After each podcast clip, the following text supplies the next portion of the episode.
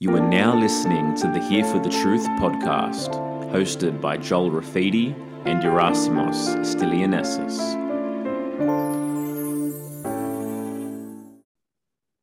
All right, everybody, welcome to episode 32 of Here for the Truth. This is the cutting edge podcast on all things self knowledge, health, freedom, psychology, philosophy, and of course, truth. We have conversations with truth seekers from around the globe, people standing and speaking truth to power. And it's such a pleasure to be here with you all. And today is no different. I've got my friend Romeo Georges is in the house. Romeo is an everyday Australian who's gained a lot of attention through viral videos sharing his raw and candid takes on what's been happening in Australia over the course of this scandemic. He holds nothing back, and it's such a pleasure to have him here with us. Romeo, man, how you doing? Very well, thank you. I'm I'm I'm honored to be on the show. Thank you, guys. I appreciate it. But yeah, um, great to have you on here. Yeah, bro. I think you, I, I, I think you, your compliments are a bit over the top, John. you know, man. I got to tell the audience something nice about you. Yeah, yeah. it's it's lucky you're not asking my wife. I just love that you rolled up for this interview in your car, man. You're like, I'm just gonna sit in my car, I'm gonna kick back, relax, smoke a cigarette, and have a conversation. Yeah, because I got sick and tired of doing all my interviews at home, and I've currently got a studio being built. So, you know, when that gets done, I just wanted to do something different. And today was such a beautiful day that I thought I'd drive down to the local park, park my car in the car park, sit in the car, and talk to you guys. I love you mean it, you, won't, you mean you won't get arrested for doing that? Nah, All right. no, no, won't get Nah. arrested. in true Romeo fashion, bro. Let's let's just start. Like yesterday was pretty wild, right? Ding dong, the witch appears to be dead, and then Sydney had a bit of a hailstorm, which was quite Yep. quite symbolic. I felt. Um, uh, w- w- walk us through how yesterday was for you, man. Yes, it it it felt like I'll summarize. it. Uh, uh, It's not. It's a bit over dramatizing it, but it's the way I feel. There's a there's a Mel Gibson directed and starred in a movie called We uh, Once Were Soldiers. And in that movie, it's about it's based on a true story about a general that was first an American general that was the first to step foot onto a battlefield and the last to leave. And in that movie, at the end of the, the major battle of Da, Da Nang, it was the, one of the first major battles the, the American military fought in Vietnam. And there was a soldier just laying up against a tree. And the general at the time, played by Mel Gibson, said to him, um, Are you okay? How do you feel? And he didn't answer anything. He just nodded his head they had won that battle, but you can see the the destruction around him, and I felt that way. I, I felt it was like that, like I like these the New South Wales people had just won a battle, but I can still see the destruction that this battle had done, and and how much we've lost, and what it's taken out of me. And I was actually speechless, and I was going to cry, and, and that's how I felt. You know, I was overwhelmed it was she's done i just did her live today and i can summarize it by saying this. Gladys was never about new south wales. Gladys was always about gladys. Yeah, so whatever people think gladys did good it was only because she was doing good for herself first. And we got the crumbs and she was able to gloat yeah, So yeah, I felt a little bit uh, overwhelmed. I felt like I had just been in a major battle, and I was just so. All of a sudden, I was just so tired. I was Mm. just physically drained. I Hey hear you. Romeo, Romeo, for for our non-Australian viewers, can you can you say who Gladys is? Gladys Berejiklian was the uh, premier. Now, uh, I think in in like the governor, the Mhm. governor of California. She's the premier of. Uh, we call them premiers. Uh, she's basically the leader of of New South Wales, which is a state, just like California is a state. We've got uh, I, we've got seven prem, uh, sorry, five premiers, and uh, these people run every state, but they take they should be taking their order, orders from the prime minister, which is basically like the president, but they don't because they run their own state according to the way they believe it should be run. And uh, right now, we've got some of the worst premiers, which is governors, that we've ever seen in our lives in Australian politics. They're basically dictators. And we've got a non, non, well, just like you guys, we've got a non-present prime minister. You've got a mm-hmm. non-present prince, president. Yeah. You know, your president is renowned for saying who, what, where, where am I? What have I done? Our prime minister is renowned for going to Hawaii. Every time we have a major problem, our prime minister's answer to that is, I'm going to Hawaii. Yeah. Uh, it's interesting. Why do you think we we I mean I guess if you believe in voting, we vote in the most degenerate of the bunch to lead us. You know, unless you believe that these prime ministers and presidents are selected rather than elected. But let's just say they're elected. Why why do we allow these incompetents to to rule to rule us per se? Um, the difference between I find actually the Americans with all due respect, you guys are worse than us. Because you guys, your constitution, your Bill of Rights is the Bible. If you touch it, you're dead. If you try to change it, you're dead. Yet you still allow these imbeciles to take power. Whereas us here in Australia, they don't teach us about our constitution. But we don't have schools. a Bill of Rights. We simply don't. We have don't a have a Bill rights. of Rights. Australians we don't have no Bill of Rights. Yeah, we have nothing yeah. about our freedoms enshrined in law, un- un- mm. unlike you guys. And this is this, this is the biggest problem. Yeah. And the, also the biggest problem is Aussies are too busy. We're just too busy. Work, family commitments, work, family commit. We just say whatever we go to the and we have to vote. Unlike America, it's a, it's it's it's your right whether you want to or not. Here in Australia, we have to vote. It's a fifty dollar fine if you don't. Oh. And we still walk in, and so many people don't even fill out the paper. So many people just tick whatever box and just walk off because they got to get back to doing what they're doing. They to us voting is is is not a privilege. To us, voting is a chore yeah. something that we really don't want to do because we're too busy with something else. That's why we end up with these imbeciles in charge because we don't study who they are. We don't really look at their policies. We don't care. And this pandemic has really opened up our eyes. A lot more people are learning the Constitution. A lot more people, people are understanding their rights, and a lot more people now are speaking up. So it's a blessing in disguise if you want to look at it that way. Exactly. No, I, I, I definitely agree, man. On on some level, this is the shakeup that Australia needed because we have been the most complacent of the bunch, and this totalitarian tiptoe has been able to take place under the covers, behind the shadows, right? But now, as a result of what's happening, the veil's kind of shaking a bit, and we can kind of see the real devil that's been under the rug the whole time. Yeah. Um, let me let me ask you this: like, truly, do you think that change can occur through politics? Absolutely. Yeah. Absolutely. Uh, it's not going to be an overnight thing, hmm. but it can be changed. If if the United States of America tore away and got its independence from England because five or six men decided that we wanted to be free and we wanted to rule our own nation. And at the time, they took on the might of the world. They took on the most powerful nation the world had ever seen, an empire.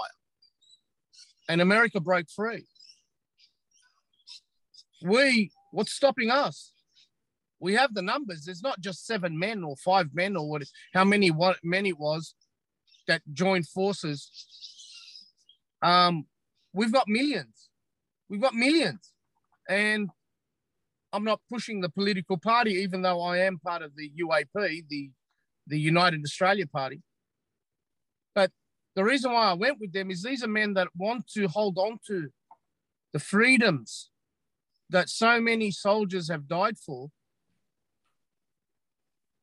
The word digger comes from like we, to explain to Americans, Australian soldiers are known as diggers.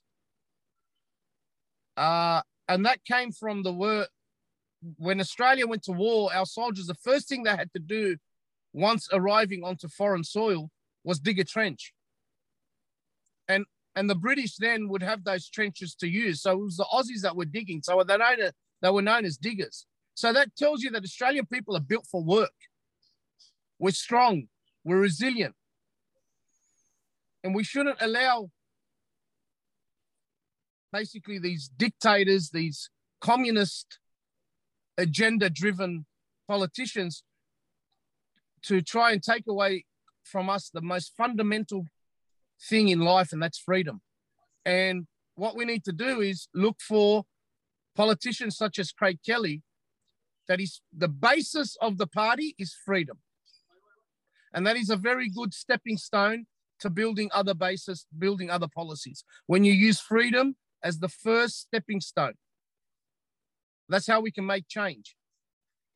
Yeah, I mean, there, there has to be a foundation. We have to have those, those, those basic freedoms. And I mean, as, as, as human citizens on earth, we always have those inalienable rights. You know, that, that's always with us and within us, regardless of what's happening on, on the political overlay and the political surface. But I think that you're right on on the level that um, we don't have a political party that is underpinned that those basic freedoms should be the cornerstone, the foundation, and the bedrock, and should not be tampered with or moved no matter what. And we have taken that, well, they, they, they've taken us for granted, understanding the fact that we, we don't have that on a constitutional level. mm-hmm. Look, I believe that uh, I've got a motto, a motto that I follow. You, I am not entitled to anything in this world except happiness. From the day I was born, I wasn't entitled to have a good job. I wasn't entitled to um, marry the person that I love. I wasn't entitled to make a lot of money. I wasn't entitled to have a big house. I had to work for those. But what comes to me freely, and it's my God given right, is happiness. And what is happiness? What is happiness? Is able to say, I'm happy, I'm free. Freedom is the basis of happiness. Yeah. So, technically speaking, you're entitled to freedom. And you got to fight for that because that's the only thing you're truly entitled to, nothing else. Free to decide how you live your life, free to decide to be successful or a bum, free to uh, marry who you want, free to even have a mansion or a nice little shack. Freedom. Nobody should be forced to do anything against their will. Yeah. And I, I, I truly believe that in reality, no one can. They, they, mm-hmm. they can try, they can create barriers, they can persuade, they can coerce, but for anyone that's truly found their center, um, they they cannot be hypnotized, and they understand the fact that no matter what, they are they are always free. yeah, I agree. Romeo. So, oh no, continue.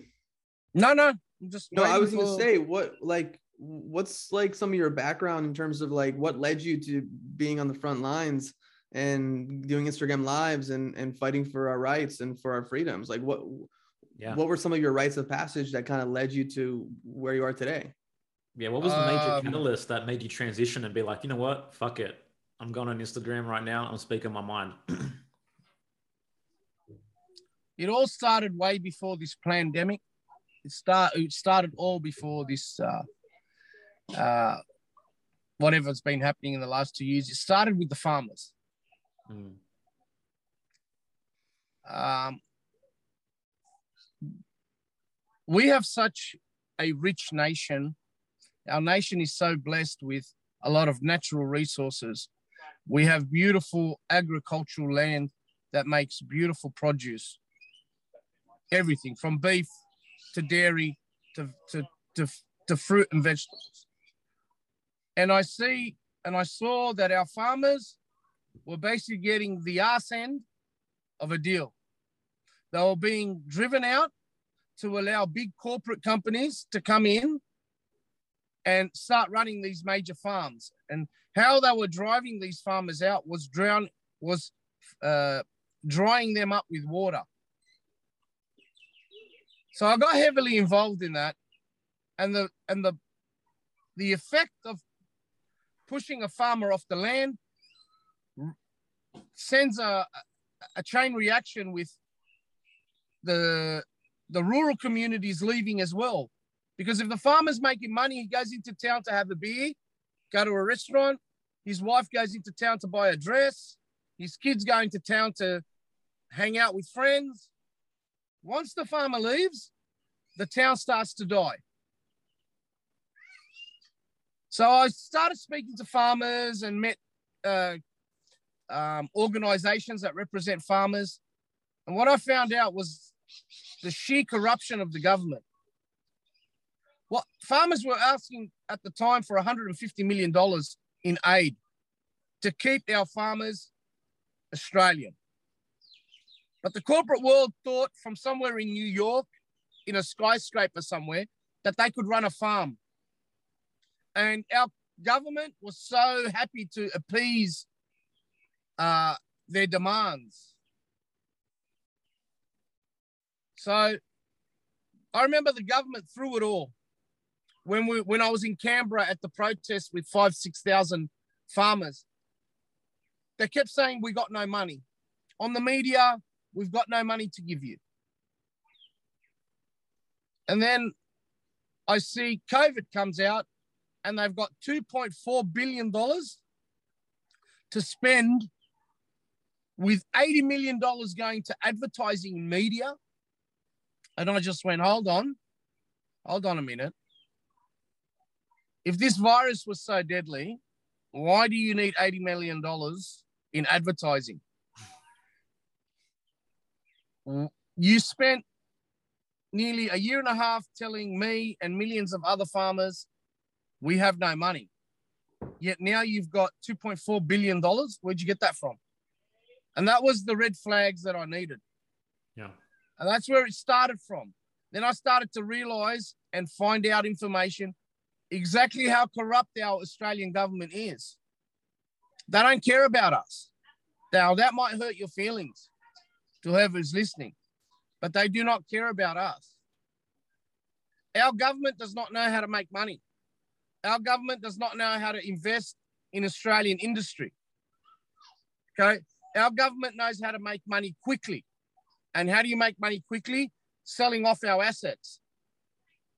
And they tell you they sell it off by saying, and they make you believe by saying that it creates, um, what do you call it? it like uh, competitiveness. You know, no, it doesn't. It doesn't. And I'll use, and I'll tell everybody a perfect example. Mm. When the government, New South Wales owned the roads, the highway, like the M4, the M5, it was like $2.50 to go through it or $1.50. To, and the M4 became free after a while because we paid it off. The second they sold it to these corporates, man, you're looking at five bucks 50 now. How is that mm. bringing the price down? How, how is that causing, uh, creating competition? It's not. It's lies. They do not know how to invest. They do not know how to make money for the future. They want the money now. And it's wrong. Yeah. So, and, and a person like Donald Trump, who invested in America, who got industries working, who created jobs, was abused for it. And a, a person like Biden, who basically stuffed up everything Donald Trump has done, is being applauded for it. So now our governments are applauded for failure and persecuted for success. That's the society we've got now. If you believe your government cares about you, they don't give a rat's ass about you. Because, and I know I'm ranting on now, but I need to explain something to you. All of us got sucked in a few years ago when they, here in Australia, our politicians used to get a golden handshake after serving six years. All of them. They removed that, guys. They removed that and, and made a new law that only the premiers and the prime minister can get a pension when they retire. Every other politician no longer is entitled to a pension. And we all clapped and said, yes, that's taxpayers' money saved. Excellent. And while it sounded like it was a good idea, the truth of the matter is this politicians, when they retire, still need to make money. So now, while they're supposedly representing the people, they're really working for big companies, big pharma, big industrial, big tech, so that when they retire, they've got a cushy job on a board of directors somewhere, earning $100,000 a year for rocking up to maybe 10 meetings a year.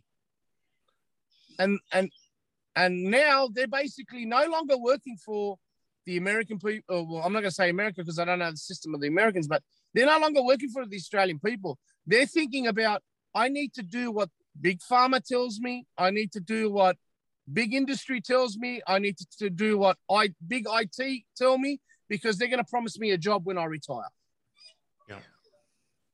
Whereas when they had their pension, they were less in, uh, inclined to do so. So it backfired in our face.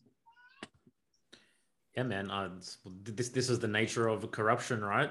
Um, and uh, and you're right, they're not. But I mean, at, at the same time, like we spoke about this on our last episode with Topher Field. The personality type that is inclined to go into politics is is it's quite psychopathic by nature. It's quite narcissistic by nature for someone to go in and be like, "Oh yeah, I want to be the person that makes the decisions. I want to be the person that that rules over others." So psychologically, this personality type already is is is inclined towards this this kind of corruption. Um, you know, but yeah, I mean that, that that makes a lot of sense. If they're no longer getting their pension, then of course during their tenure in in their position, they are going to start taking the messages from these other companies to to continue being self-served afterwards. Um, well, I've got no problem, Joel, with uh, politicians that or people that want to step up to make the decisions for fellow Australians. Mm-hmm. Somebody has to.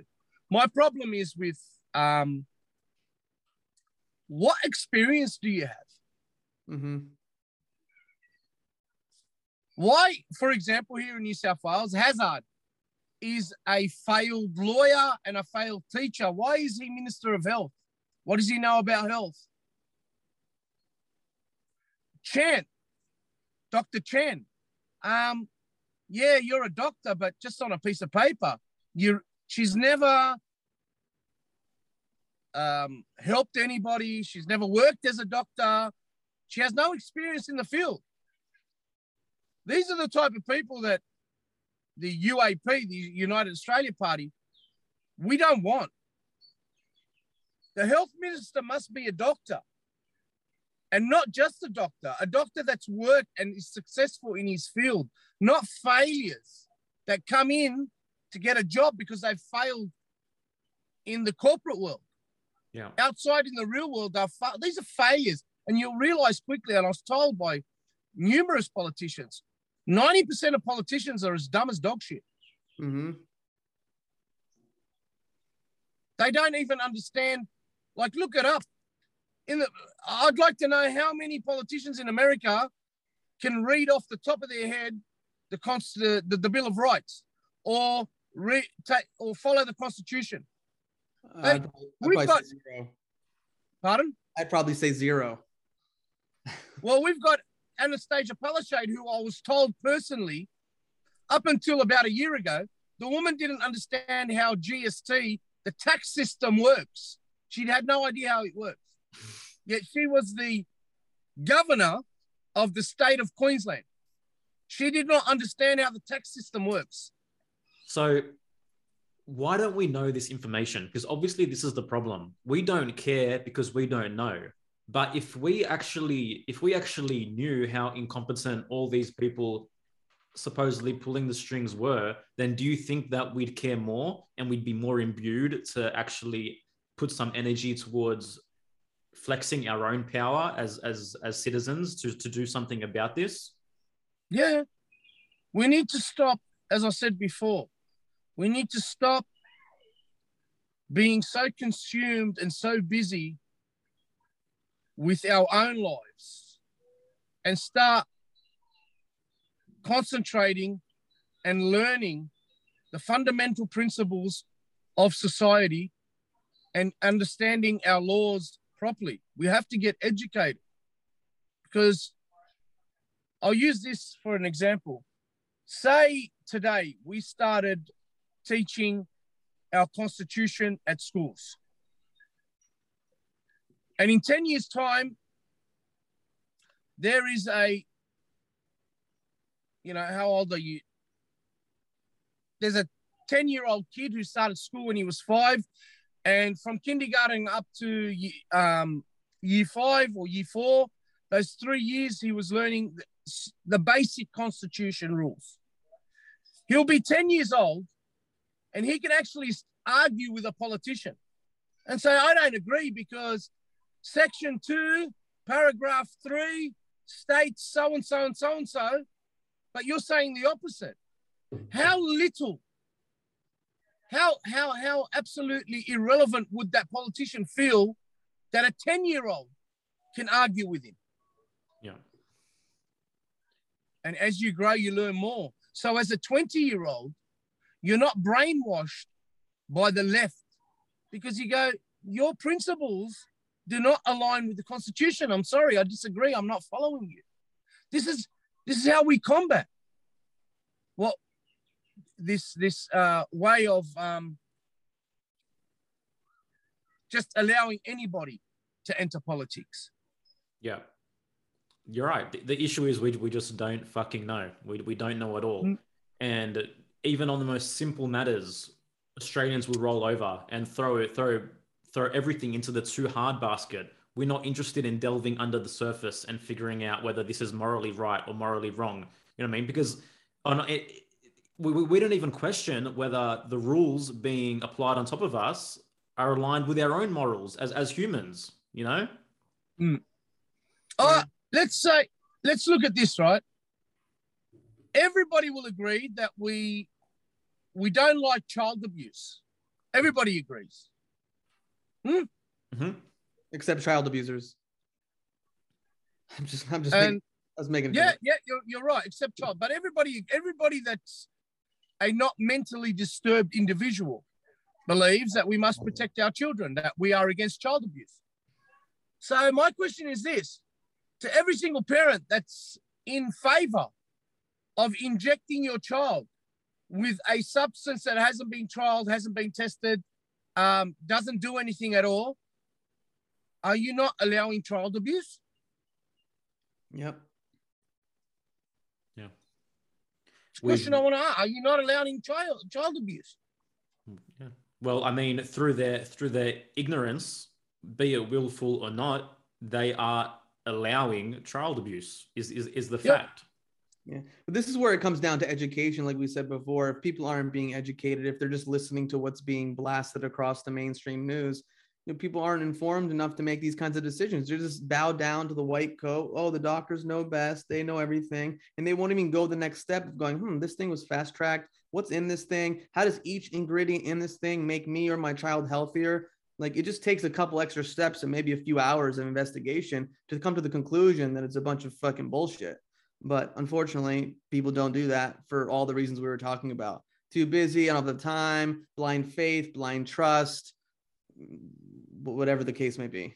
Well, we we we we, We assume that Yeah. these people care about mm. us. We assume that the government cares about us.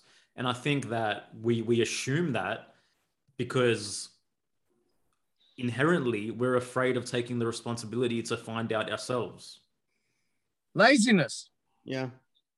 Laziness. laziness and excuses because Yeah. people can find the time to be honest uh, you could be working 50 60 70 hours a week but just think about how many how many hours someone's watching the game how many hours someone's on facebook or instagram how many hours someone's out shopping you can find the time unless you're working 150 hours a week like you can find the time it's just a matter of priorities and what really matters and what you really care about Uh, I agree 100% with that. But here in Australia, we've got a saying called, she'll be right, mate. Mm, She'll be right, mate.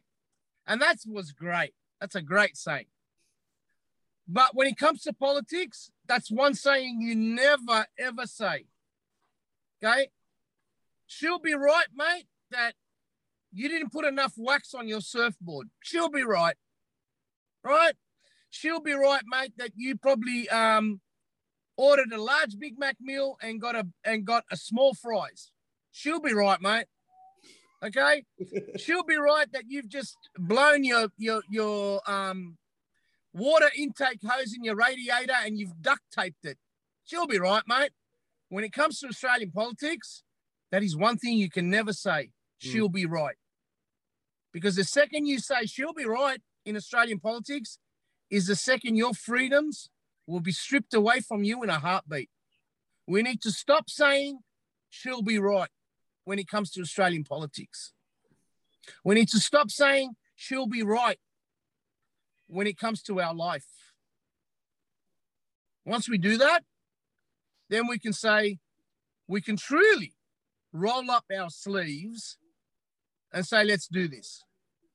Yeah. What have you seen romeo in the last 20 months uh, and regarding changes in the australian people like when it started versus now? Because there's this big change that happened in new south wales with gladys i don't know what her last name is. She did she resign over corruption? Is that the exact thing that happened? And like Yeah. and, and then in, Mel- in melbourne more people are are are protesting and and rising up so what have you noticed even in conversations with people that have shifted now versus let's say you know five months ago six months ago Well, now the realization is you lied. That's basically it. Every single person, whether they've been jabbed or not jabbed, have realized you lied. To the people that were promised freedom if they got jabbed, they were lied to. Yeah. To the people that haven't taken the jab when they said to us, we are not mandating it, we were lied to. So the common feeling is now, whether you believe in this or not, we were lied to. And now anger is starting to bubble to the surface. Discontent because you lied. You lied. Right now, every single person that took the jab should be out traveling all over the world, going to interstate, while the unjab should be stuck. But they're not. We are all still in the same hellhole that was promised to us if we took the jab. So it's irrelevant. There are still people at home now who took the jab who can't work. It's not because of the un- unjab people, it's because of the government lying through their teeth. Because they want to make money. Yeah. And the jab is money. And I was saying this a year ago or two years ago.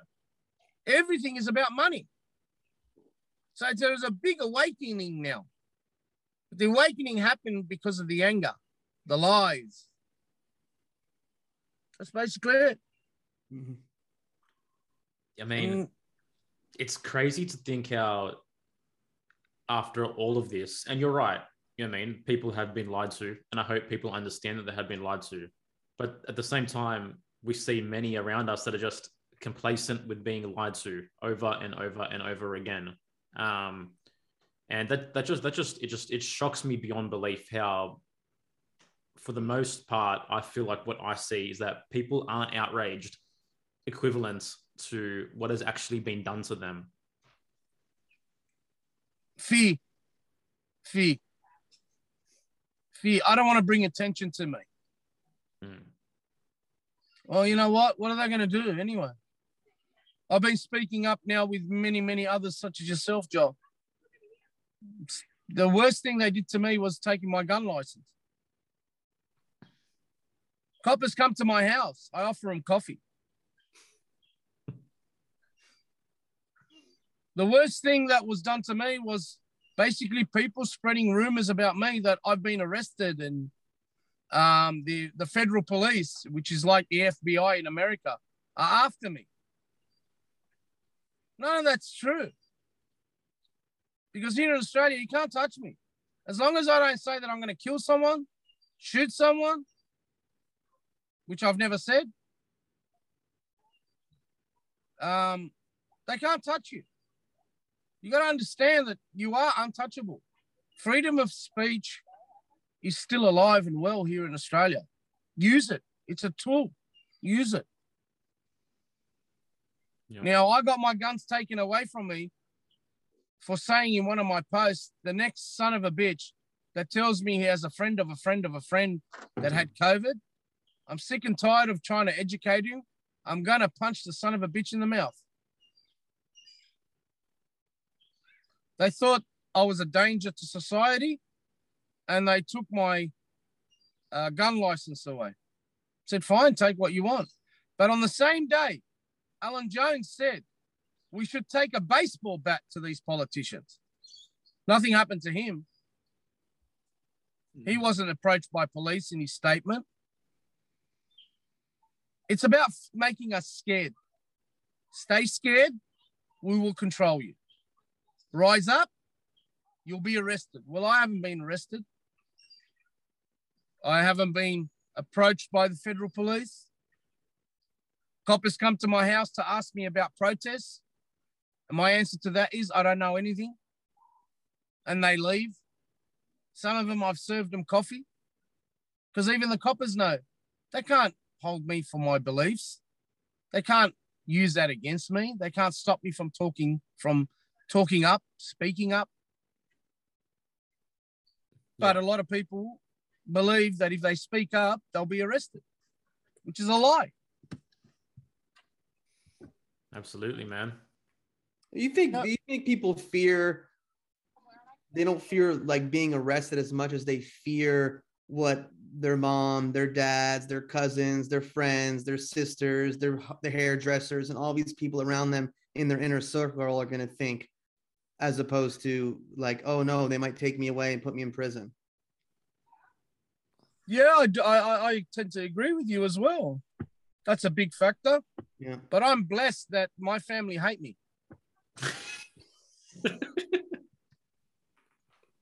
So I don't really need to worry about that. Oh, it's fucking brilliant. Uh, okay. I was always the black and do they- sheep. and do they hate you because you speak out? Is that why? Yeah. Or other reasons, which we could get personal if you want. Oh no, they hate me because I'm uh, I- I'm the black sheep. Hmm. Uh, and uh, my father loved me for it. My mother hated me for it. Um, it's not, I'm not saying my mum hates me, but that's a trait that I have that my mother doesn't like. My cousins, well, they can't stand me because basically growing up, I didn't really give a shit about them. You know, I, I was too consumed with my friends, my own life, my people. I wasn't just because you rate you relate me in blood doesn't mean that I'm I have to be, you know, uh, around you all the time. Quite Yeah, frankly, I, couldn't stand I couldn't Yeah, I stand the just- fucker. I agree with you there. I'd rather hang out with my great my Greek mates and Italian mates and Portuguese mates, and and you know my other Lebo mates, and I just so I had no problem with. Uh, in fact, I some of the some of the biggest hate mail that I Some of my biggest trolls are actually my relatives. Yeah, isn't that the case though? I've heard that so many times. I mean, even here in the US with this whole vaccination thing. I mean, I just see it online. I hear stories of just family members are the ones that are ripping you to shreds and telling you're a horrible person.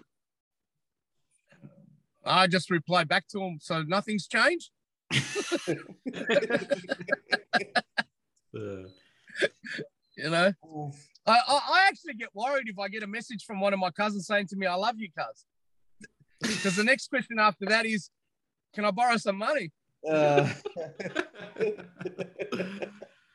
uh, nah, Anyway, I'm going to get hammered now because every time I talk about anything to do with family, I get about 50, 50 messages. You fucking cunt. You fucking stop talking about us.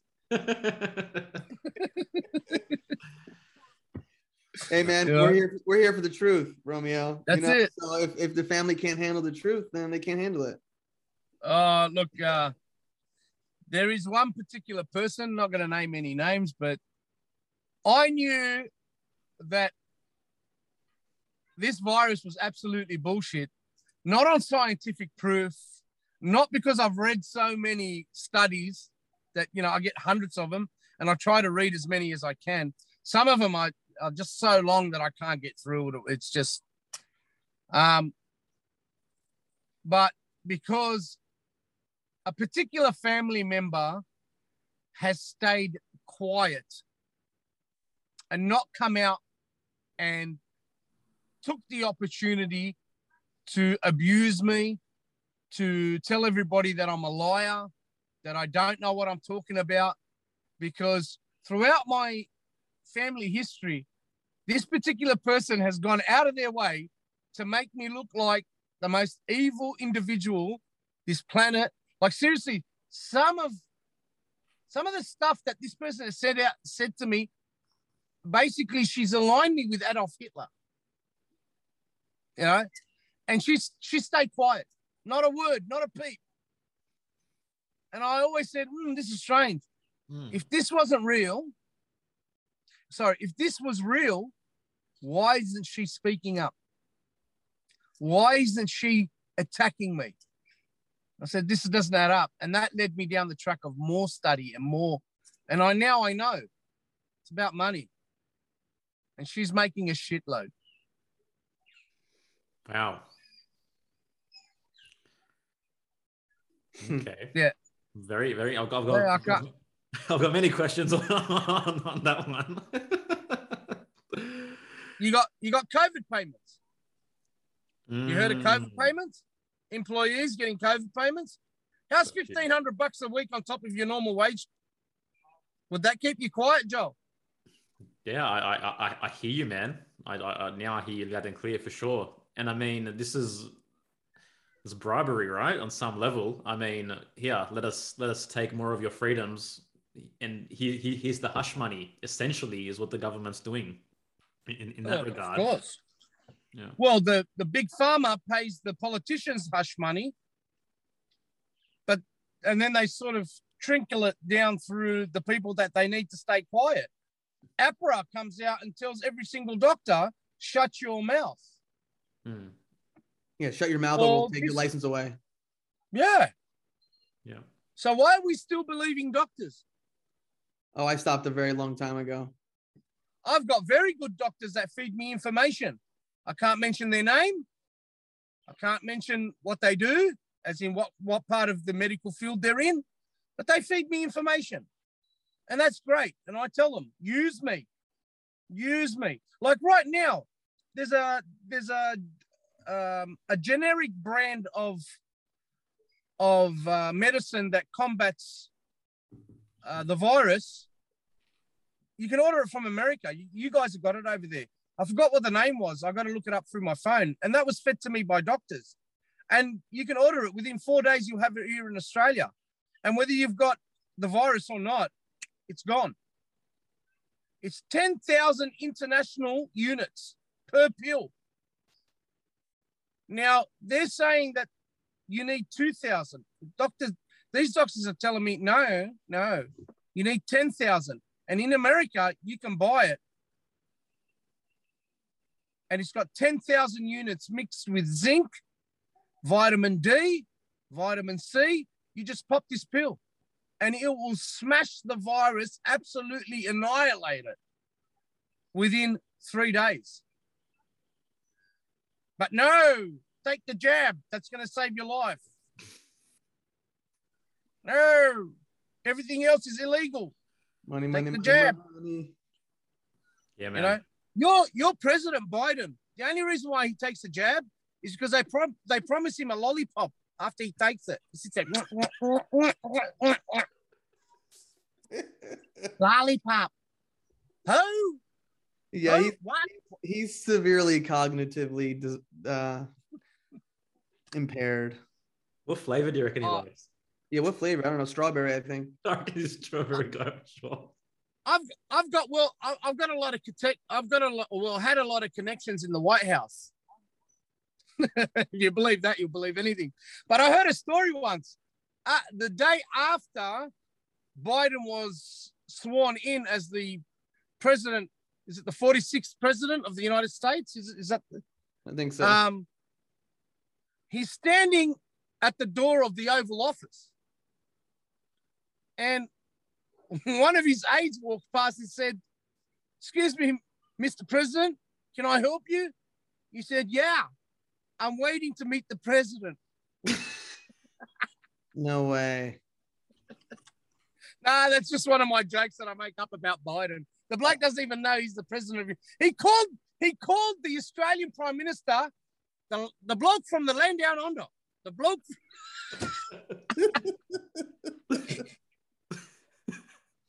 Oh, I man. just went, you know, I want to thank that bloke from there from the land down under. I want to thank you. It's what a, the? Oh. It's Oh, a fucking clown show, bro. It is. The whole thing's a clown show, man.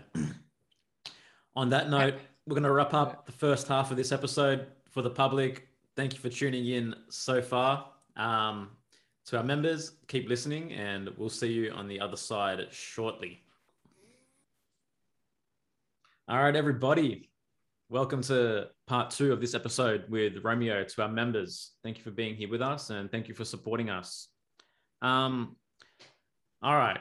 So, Romeo, obviously, we've all been through an incredibly intense 18 months, 19 months, 20 months. People are beginning to wake up. The veil is beginning to rattle. Um, from your perspective, what are the solutions moving moving forward for those that are aware and are awake? How can we begin to reconcile what, what- what's taken place and draw back some power? Firstly, to acknowledge that if you believe in this, you shouldn't be persecuted for it.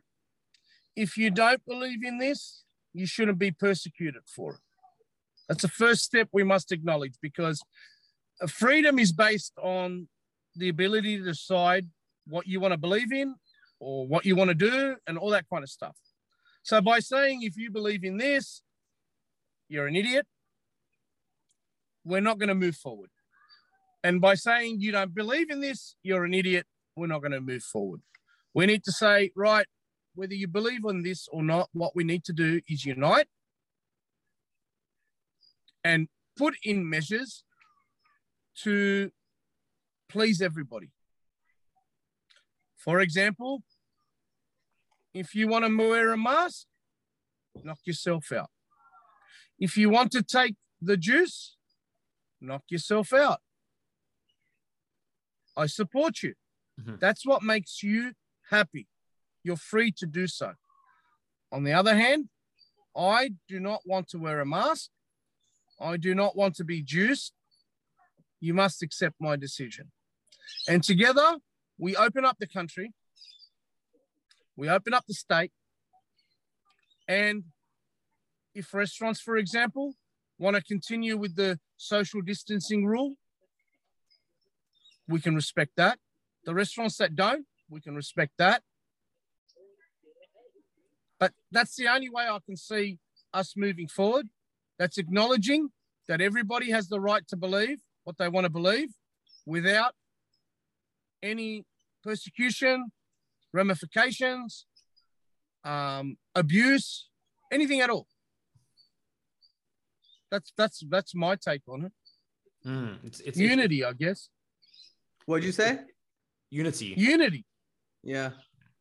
And it, it is it is a big problem. And i mean it's it's going to be hard to get to that place because so many of us are now so i guess entangled in our own beliefs because we've stood in them for for, for so long. You know what i mean? Um Yeah. but fu- fun, fundamentally I, I i definitely agree with you. I mean even for from the truth seekers perspective if it's freedom that we want we have to allow that freedom for every single person. We can't be out there you mean bashing the bat to people that that aren't aren't seeing it the same way that we that we see it so we've been told We can implement sort of laws hmm. to deal with the dickheads. If you dob in a neighbor, Yeah. you cop a fine, which is what they're doing in Florida. If you stop a customer who is not juiced to come into the shop, hmm. $5,000 fine. If you abuse somebody for not wearing a mask, $5,000 fine. All of a sudden, it's disappeared. Everybody now is minding their own business. Everybody now is, you know, just doing what's right by them. yeah There's no more abuse. yeah So I reckon we should do the same along here. Like, why should I be walking down the street or walking through the park? And, like, for example, two weeks ago, I was walking through the park and I had this mask here because I wanted to breathe through my nose. So yeah I'm trying to be respectful, but I, I, for God's sake, I need to breathe. I see a lady say to her son, That's the reason why the virus is spreading. I turned around and said to her, No, the only reason why the virus is spreading is because of fuckwits like you. She should cop a fine.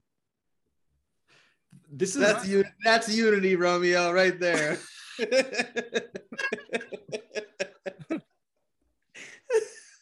Yeah, I mean, like seriously, I've got the thing like this, like this. What more do you want? Do you want it like this? For God's sake, is that what you want? Like, come on, people like this. uh, You know, if if you want to find people, find the dickheads that that tell people off and don't mind their own business. oh, we're, we're And mind the you, she must have been ten meters away. yeah. Do you call them? Do you call them Karens? Karens in the in Australia as well, or no? Do you have a different name? Uh, we got Karens. We got Yeah. Karens. Oh, the fucking Karens. But we, we're doing the opposite. We're, we're about to reward businesses for promoting segregation, right? And now you have all these business these business owners um, who are who don't want to promote the segregation, but all of a sudden they they're just like, I just want to keep my income. I just want to stay open. I don't, I don't want to get the fine. It's it's it's completely backwards to what it is that you're even suggesting. Well, the police commissioner in New South Wales did come out and say it's not it's not going to be it's not going to be the police's um, job to enforce uh, this uh, Yeah. unvaccinated, unva- unjabbed and jabbed. It's not our job. We're not going to enter restaurants. And then we've got the health minister saying, "No, you will." And then the police commissioner replies, "No, I'm not." So they're fighting with each other now, and it's a good thing because even coppers are over it. The police are over it. Yeah. Yeah. Uh, like we like it's it's it's hard to to take to take the backwards view because i know from my perspective i'm i've kind of come to the point where they're all fucking corrupt they're all in the boat together you mean they're all they're all Yeah. complicit in the lie but there are obviously differences within these people in these positions and these arguments are being had. Um, you know what i mean? But i think through all this process people are so traumatized that they just believe it's it's a complete conspiracy from the top level and everyone is involved and there's no internal conflicts within the government.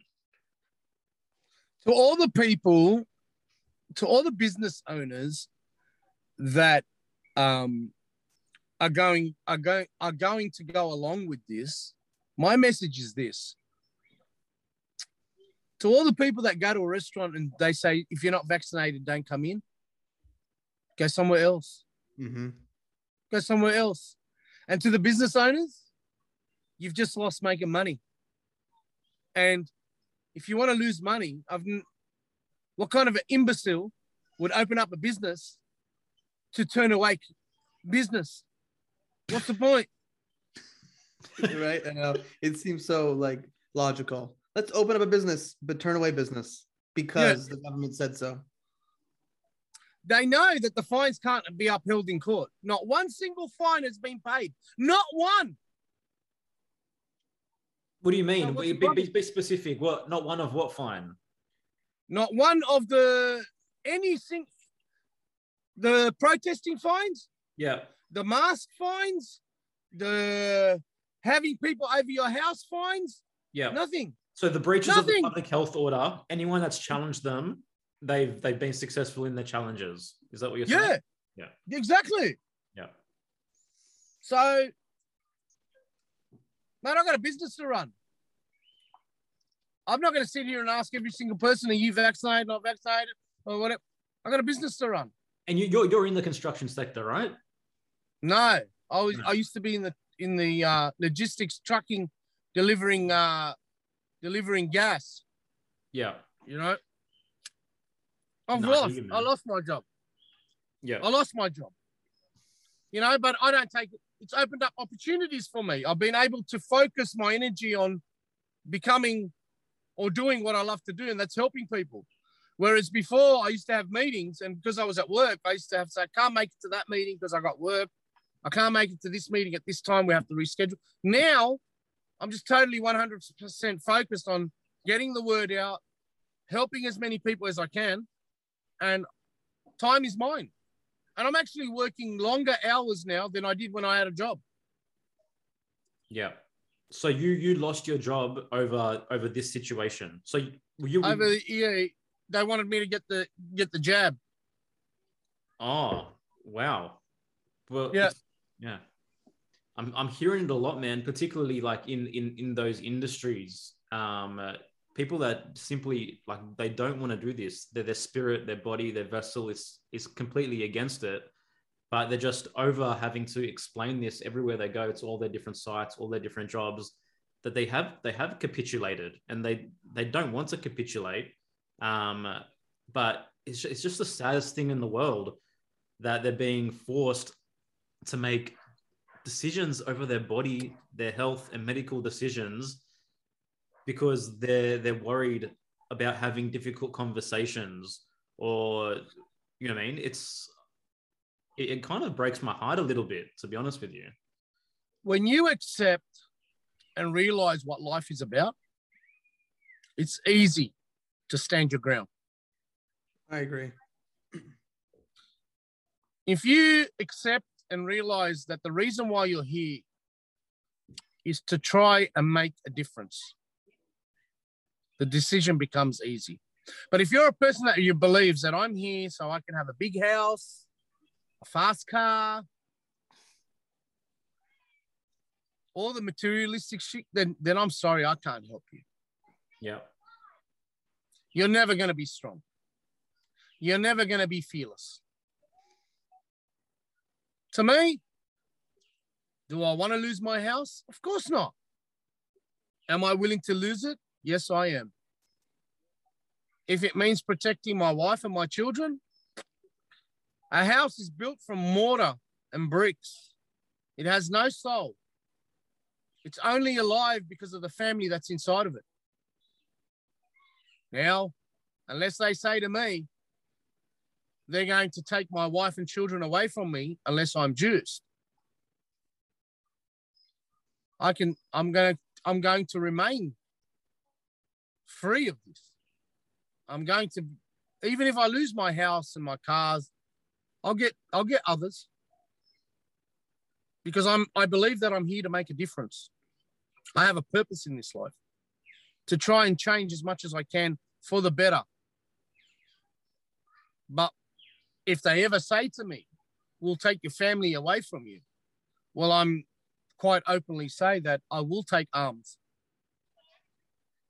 Yeah. because that is something only God can take away from me. Yeah. No human, no mortal man can take away my wife and my children. But until then, I will use this and this to wage my war because I don't need to take arms to protect a dwelling or to protect a car I need to take arms to protect my children and my wife. Yeah. But we will never get to that stage. Have you always been have you have you always felt this sense of purpose in your life or is it something that's more so come about over the course of this period? I've always been somebody that loved to help, even from a very young age. Um, but it kicked in when my son was born. I must do something to make this world a better place for him. And then it was reinforced when my daughter was born. And then it was forged in steel when my third daughter was born. So I'm I'm unbreakable. I'm samurai steel freaking what is, You know, I've been I've been burnt and in fire and smashed so many times in my life that I have become unbreakable. Yeah. I got no more tears, so I don't cry anymore. Um, everything that's happened to me in my life has led me to this. I will not break because I can't be broken.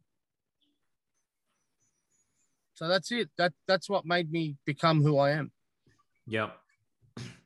Let me let me bring this to you. So part of what I do in, in, in my life and my service and my purpose is I help people find their purpose and help them recognize who they are. And I'm, I'm versed in mystery school traditions and different divination arts.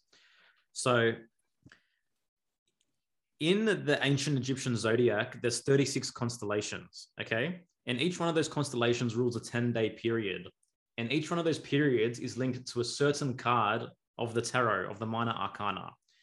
And the card that rules you, that you were born to, is this it's the Five of Swords. Now, it's this guy against the world, right? He is the primordial black sheep. Now, on the positive level, the strengths of this card literally they mean handling conflicts. It means balancing differences of opinion. It means being upfront, being transparent, being straightforward, making your opinions clear, standing up for yourself, speaking out despite controversy, not being afraid of conflict, not easily feeling defeated. It means having the last word. Um, so I don't know if what I'm sharing with you resonates in your being right now, but what I'm telling to you, what I'm telling to you from my perspective, from what I'm seeing, is that you were born with this purpose. You were born for this reason. This is a gift that you have that nobody else really has. This is a certain strength that you have that other people might not have this is him against the world, man. And this is really what I see in you. Well, thank you. That that a lot of what you said is so true about me. And now you've just explained to me why my family hates me. That's awesome. you could have some more peace over it now. You're like, it's in yeah. the cards.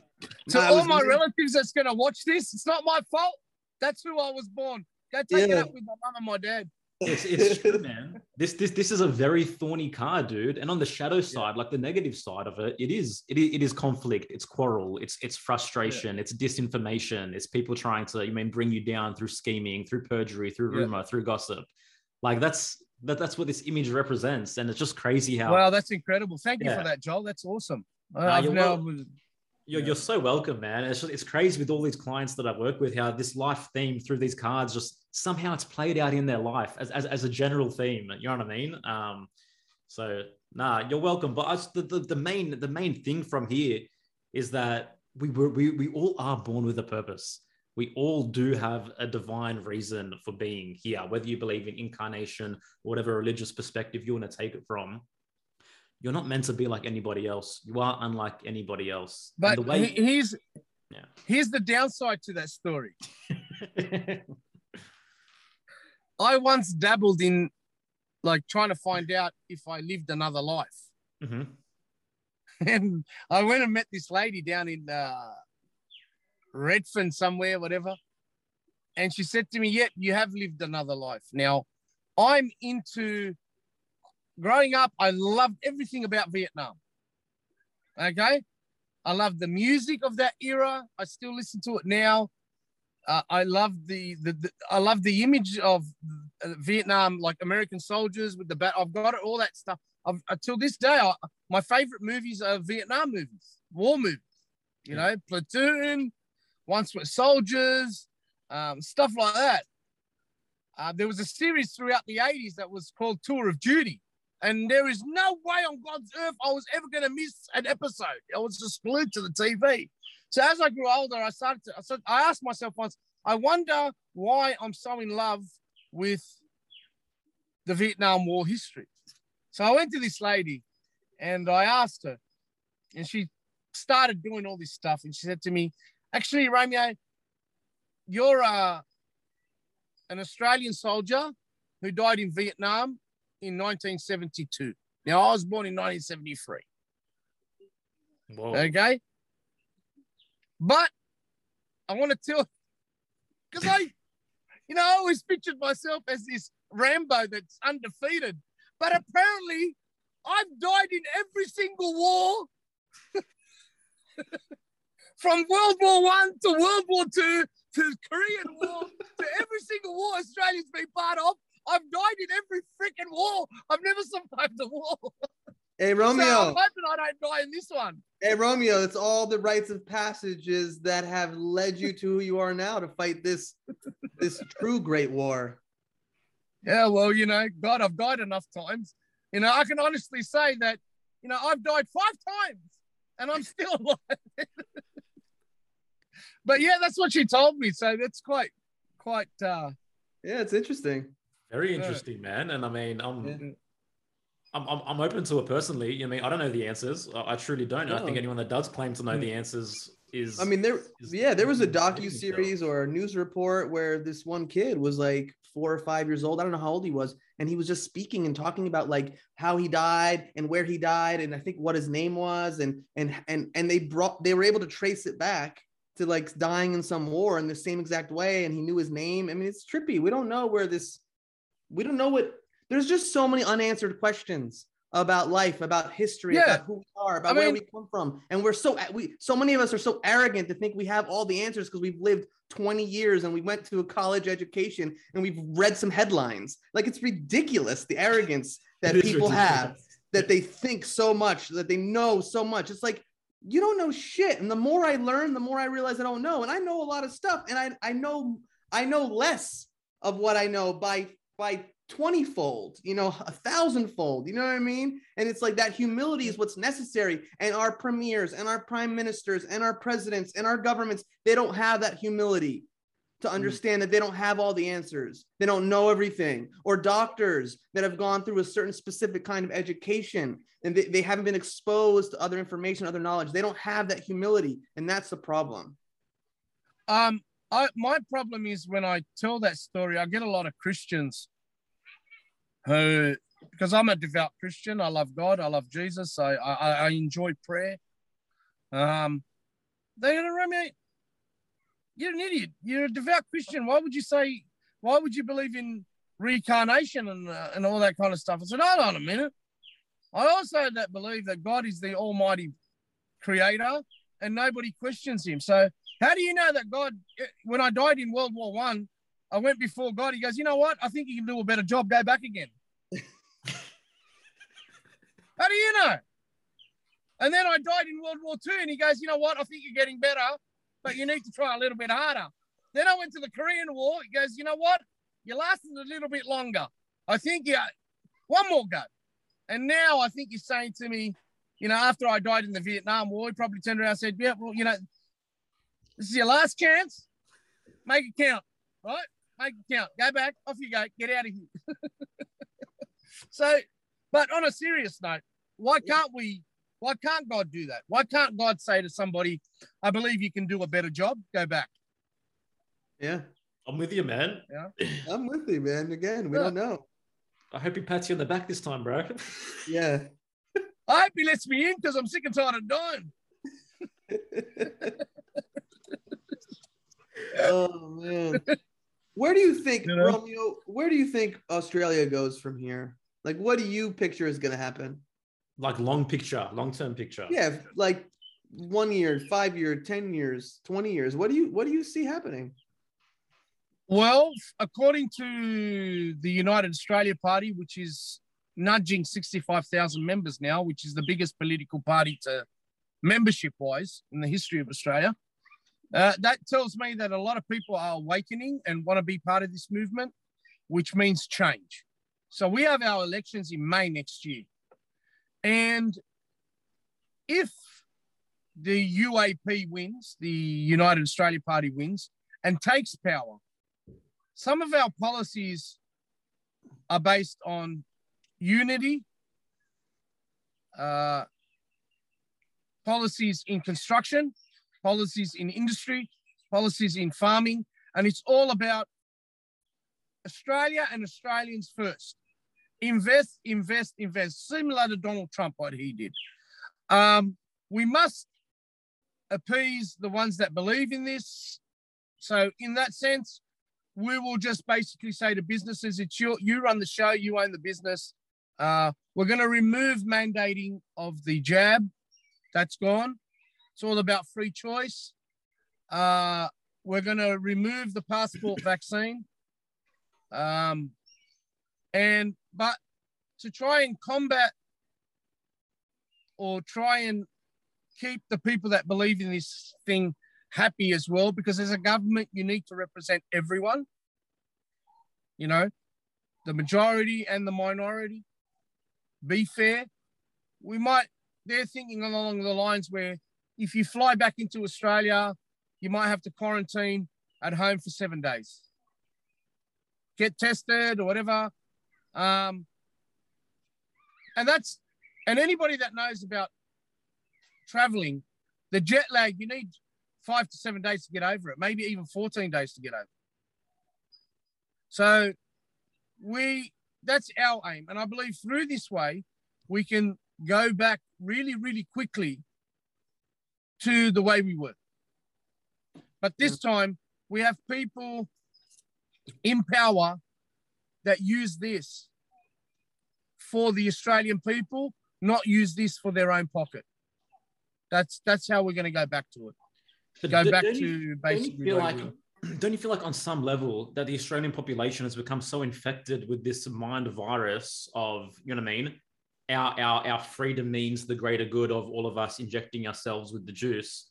That if someone like Craig Kelly or the UAP got into power, like they would just see him as some kind of far right wing extremist um, for for, for for wanting the basic things but that's communism. Just what you said right there is the hmm. definition of communism, the greater good. Yeah, that's right. I mean, that's how Lenin sold his idea. That's what yeah. Marxism is all about. This is what I'm saying. The, the people were always complicit. It never happened without the people. The people every single yeah. time were cheering, right? They were they yeah. were all for it. Yeah. And for me, but here's I, just, the difference. I, I just look and I think it's such a big stretch now for these people that are so far down this road to to, to come back of that of that to, to that place of you know what I mean of of, of freedom of true independence. I, uh, I I think just as quickly as they brainwashed so many people yeah. to believe that in this thing is we can so quickly brainwash them to let them know that everything that happened to them was a lie. Mm. Right? Who do you use? Media. You can brain, you can brainwash millions over half an hour segment. Media. We need to unbrainwash everybody and remind them. And what's going, what is beneficial and what's working for the Australian people is unlike Russia, where 99% of the population were peasants, poor, had nothing. And up comes Lenin with this beautiful idea that says the people will own everything. So they've gone, well, I can go from owning nothing to owning everything. But it's a Ponzi scheme. It's a pyramid. It's a it's it's a lie because there must be always somebody at the top to control everything. And all the people at the bottom do everything to feed the hierarchy. But if you make them feel good, about being slaves, if you make them feel good about giving away their freedoms, they'll, they'll love you for it. But here in Australia, the biggest, the majority of people are middle class. They own their own home, they have a nice car, they've got a little bit of savings in the bank, they've worked so hard. Their kids go to a good school, you know, they're able to go out once a week and have a feed in a restaurant. These people, we must let them know that it's going to go from you owning something to you owning nothing.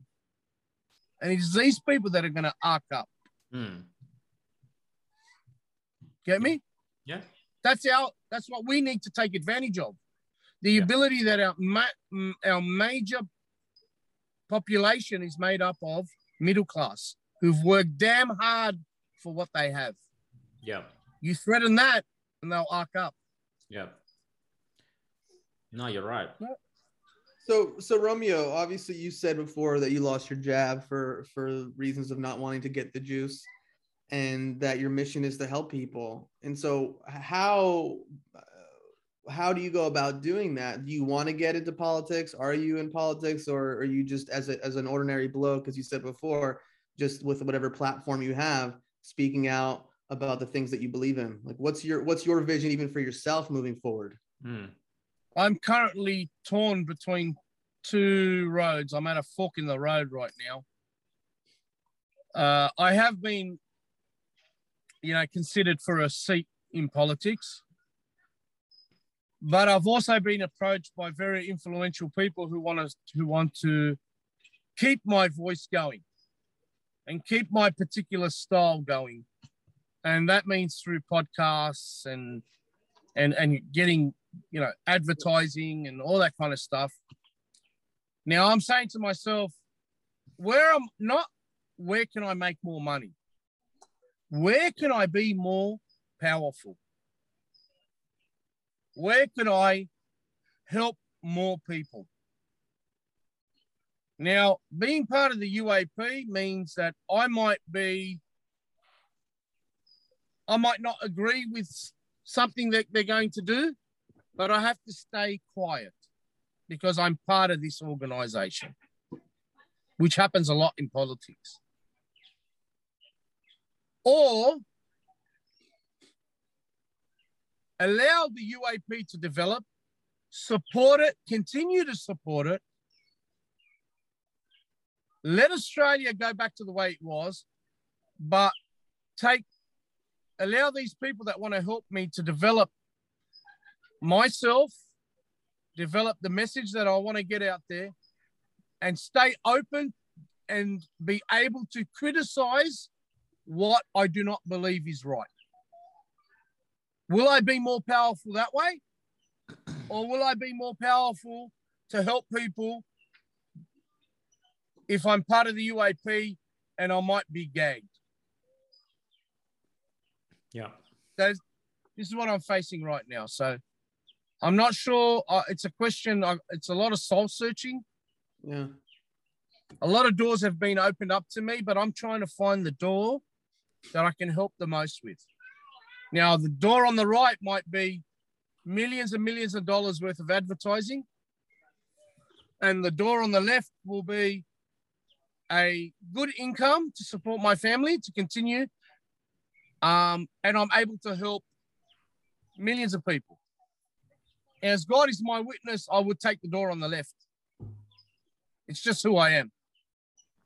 I'll say, right, this job allows me to support my family. It's it's enough for me. Thank you very much.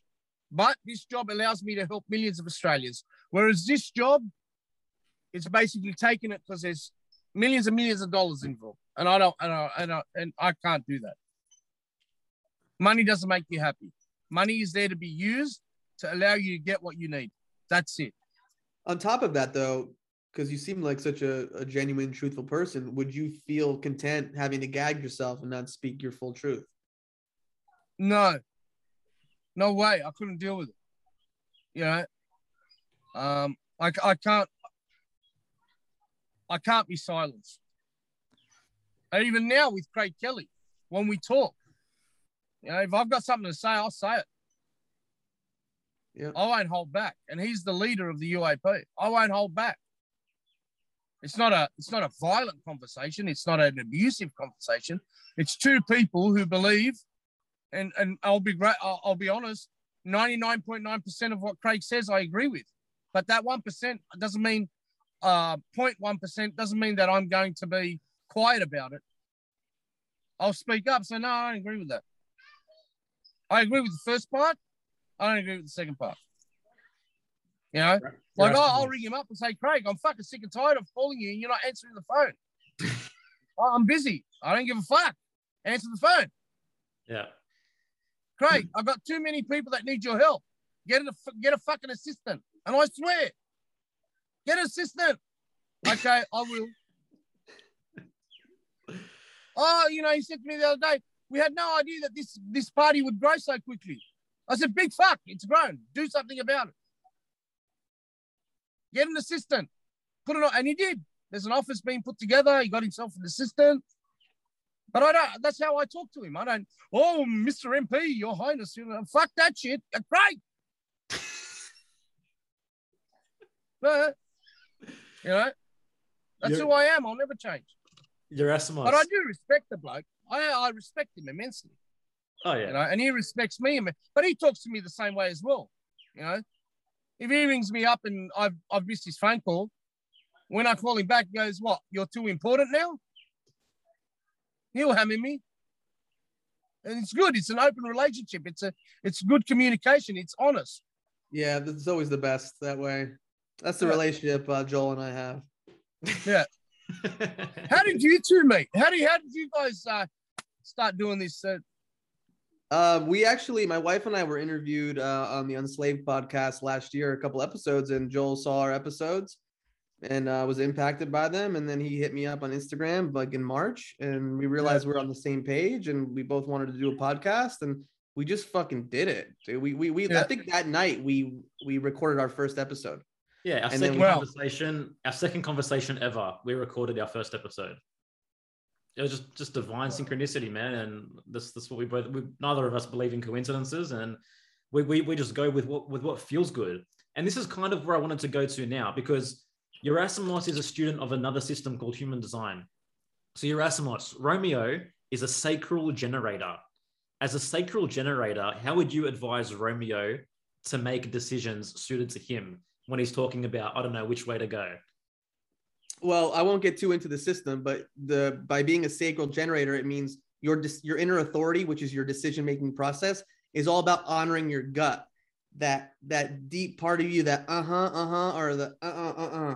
And so if you allow things to get into the mind, you start weighing things out. It's a it's a it's a physical, it's a subconscious, it's a deep process wow. of like what do you fuck what lights you up, what what are you drawn to, what are you what are you jazzed up and juiced up about? Not juiced up the juiced up, but the other juiced up, you know, and going with that because if you try to mind fuck it, that's not appropriate and and for you in terms of the system based on the information you gave us. So you're you so right. wow, yeah. you're so right. That's how I feel in my gut. Kind of scared when you said generator. I'm going, oh, I'm a power plug, a power support system. Well, but, it is. Um, That's this. As a generator, we're, we're the builders. We're the ones that have the juice to keep it going. We're the energizer bunnies that can do, yeah. do, do, and, and outlast other people. You know, other there's a certain percentage. I won't get into that, but you have that juice, man. Well, you know, you're 100 percent right. I'm, I'm, I thank you for saying that. Um, I do feel as though if I go down the door of podcasting, um, interviews, talk about God, humor, talk about the political party. I could, you know, people can reach out to me and say, hey, I need help. And because of my political connections, I'm able to say, right, you need to do A, B, C, D, E, F, G, and provide that with that with that help. And at the same time, I can say people, I can have people say to me, Romeo, we're really not happy with what the UA, UAP are doing right now. Is, is there any way we can sort of voice our opinion? And then I could be, yep, no worries. Come, you know, hey, Craig, people are saying this stuff, you know, what are we going to do about it? I could be that link. And that's more power, uh, able to help people and to keep the UAP down the path that the people want the UAP to be on. So, yeah, I am leading towards that way. Yeah, man. Um, the key yeah. is is to with is what excites you most. You need to go with what which one actually excites you most. When you That ask one. the question to yourself, yeah. That That's, one. that's that's this is how you're That designed to make decisions. There Yeah, I can't- yeah. Yeah, like seriously, I can't see my like with. I can see myself in Parliament right now. they, they, they, like they bore the shit out of me, and you know, Mr. Speaker, I'm the type of guy where I'll be hearing a politician speak from across the bench, and I'll be saying, "Mr. Speaker, tell that fuckwit to shut up. He's a liar." Yeah. That's not really. That's not the. You know, and I think I'll be very welcome. No, and that's why I even asked those questions before. You know, I was curious. Mm-hmm. You were you were giving the two options and just mm-hmm. experiencing you now and who you are, and then knowing all this other information. It's like I can't imagine someone trying to gag you. I can't imagine you mm-hmm. rolling up with a suit and tie and yes, yes, yeah, yes, whatever you say. You know, you're like fuck off. Yeah. You know? But I, you know, I, I'll be like, look, because uh, to me, Parliament would be like school. Now, I, I, I, I know why I'm there. I'm there to make, if I'm there, I'll be there to make Australia better. But at the same time, I am so sick of the rubbish and the lies and the bullshit and the acting that if I see one of these politicians doing a media release with the cameras in front of him and he's all proper, I'll be, I'll be the guy, I'll be the heckler in the back. You're a dickhead. You're a dickhead. Shut up, you moron. That's that'll be me. And they'll turn around and go, oh, it's the MP of the seat of Watson calling the MP of whatever. You're a dickhead. That because they need they need re, they need a shot of re, uh, reality. They need to really know how they look like to the Australian people. Like I see two years ago, I see these two politicians. They're as skinny as shit with boxing gloves on. They're doing a media release and they go, We're gonna we're gonna throw a right hook and knock them out. Man, you two fucking imbeciles couldn't even pick up those 12 pound boxing gloves. yeah, you want to say you're not like they're so fake that I, I would rip them to bits. Yeah. I just abuse them constantly. You know, if I saw if I saw Scott Morrison walking down the hall, hall, I'd be the guy saying, "Fat cunt." I'd be him through my door. You know, I'd I'd just be abusing him, and then I'll get kicked out. Yeah. So Right. I need to be I need to be lectured in political ethics. I reckon you should be you should be hosting a political podcast where you just rip shit on these politicians, bro. You just grab footage, grab whatever you need. That's what I just, would love. just destroy them, man. That's Oh, like Barnaby Joyce. Barnaby Joyce wants to teach us. Barnaby Joyce is the second in charge here in Australia. He's under the Prime Minister. He's the leader of the Nationals, which makes him Deputy Prime Minister. Barnaby Joyce wants to come out and tell us how to be morally correct. The bloke can't even follow the Ten Commandments. Yet he wants to tell us to be morally correct and to follow the government's rules. The bloke cheated on his wife. He's an adulterer. He shagged the tech secretary and she fell pregnant. And he wants to come out and preach to us about morals and dignity and respect. Shut up, you imbecile. If you can't even follow the Ten Commandments, who are you to tell me that I, what rules I have to follow? Go look at yourself. You're a thief because you stole all those years from your wife, the woman that gave you children. You didn't have the dignity to say to her, Listen, I'm not in love with you anymore. I've fallen in love with someone else. That's life. Let's just end it. No, you'd come home after cheating on her and pretend like nothing. So you're a thief, you're a con artist, you're a liar, and you're an adulterer. And you want to sit there, Barnaby Joyce, and tell me about morals and ethics? Shut the fuck up. Get out of here. yeah. It's like listening to a drunk tell you how bad drinking is. It's true, man. I mean, I just I wish that more people would just see these people for who they are and what they are and stop outsourcing so much of our power to the the most immoral of us to make decisions for us. Like it mm-hmm. truly it truly is the upside down at times. Like truly, man. Yeah. Absolutely. Yeah. People are so afraid of like stepping on someone's toes or being seen a certain way or, or hurting other people's feelings or be offending someone. And, and it's just like, I love the realness of how you are, Romeo. I love the realness of this conversation. You know, you know, maybe for politics, I don't know, but for being you and for for doing whatever you want to do and speaking out and having a platform, like fuck yeah, man, do you do what Yeah. lights you up. Yeah. That's it. Uh, it's easier. It's easier to uphold the truth than it is to uphold the lie. Mm.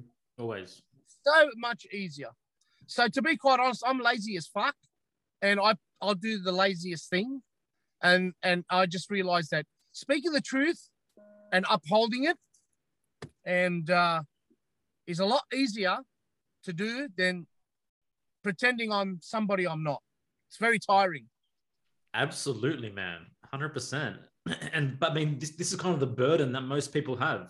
The burden that most people have is that they're not being themselves. So every single day they have to wake up and carry this burden of continuing the charade of living the life that they've created for themselves where they can't fucking be themselves whatsoever. And it's- and then they bl- and then they blame symptoms on a virus. Yeah. Yeah. That's right. And a lot of people, I'm sorry to say, I'll be brutally honest. Um, a lot of these people, now, let's not kid ourselves. Everybody likes to have nice things. Hmm? Mhm. Let's not beat around the bush. Hmm? Everybody wants a nice car. Everybody wants a nice house. Um, everybody wants nice things. I was blessed enough, maybe not back then, but when I bought my house, I bought it for four hundred and eighty thousand dollars. Now back then, everyone was saying, "Fool, you paid a, a lot of money for that," hmm? and so did millions of other Australians. But these people that bought the house at four hundred eighty thousand back in you know twenty two years ago now have a house that's worth in excess of $2 million. And in the banking scheme, that's equity. Now, you can either use that equity to purchase other properties, or you can use that equity to buy a $200,000 car and pay that car off. Where we have fallen is why do I want a $200,000 car? What's wrong with a $40,000 car? What's wrong with a $20,000 car? It's about image. And I quite frankly don't give a flying fuck about image. I, I am one of these people that owns a property that's worth $2 million. Do I have debt on it? Yes. But my debt compared to what it's worth is like I've got all this money. But what I did was I went and bought investment properties for my children. I don't want a $200,000 car. Now, I'm blessed enough now that these investment properties that I bought with the equity of my home, the, the it's positive gearing. The rent pays it off. I forget that I own these properties. I forget. I'm blessed, but I work damn hard. But there are so many people out there now that once they've reached this point in their life where they're so comfortable, they've plummeted themselves back into debt in a wrong way by going buying a, a Land Rover or Range Rover for two hundred thousand dollars. A year down the track, it's only worth eighty thousand, but they're still in debt, so they're forced to. Oh, I got a family to feed. I got a mortgage to pay. No, you don't. You have a two hundred thousand dollar car that you went and fucking irresponsibly removed your equity in your home to go buy instead of going buying a property for your children so that when you pass away, you've left something for them to make their life a little bit easier than it was for you. Because the Rolls, the Rolls Royce or the, the, the Range Rover is not going to make your kids any happier. But knowing that they've got a, a property that they can use to pers- basically help them when they're older, that's that's how you're supposed to be using it. That's how you're supposed to be using equity in your home to do better for our children.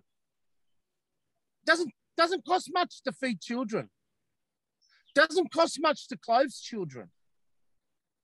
But when you have taken something that you've worked so hard for to, to reduce the debt on it, and then all of a sudden take all that hard work and blow it on a vehicle, you're an idiot.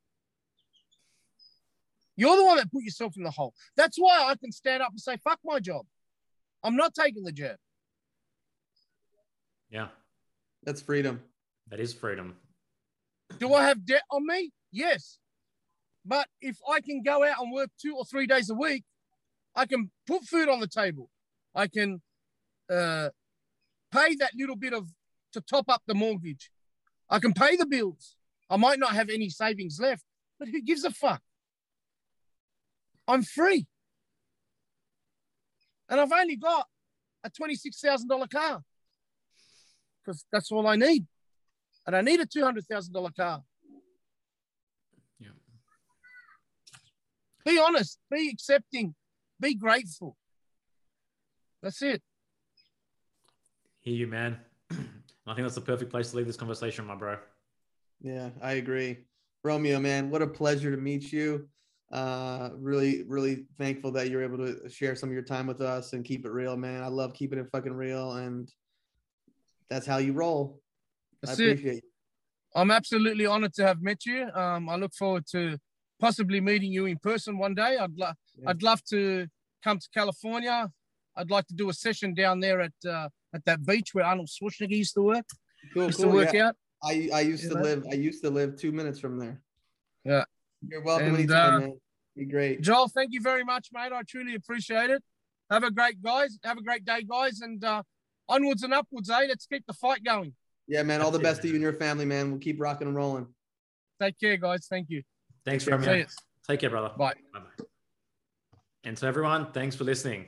See you next time. Smoking mirrors, I'm seeing through the illusion. Waking up in a time they think you're in a delusion. Somebody set the alarms, cause they be too busy snoozing. I'm in a DeLorean.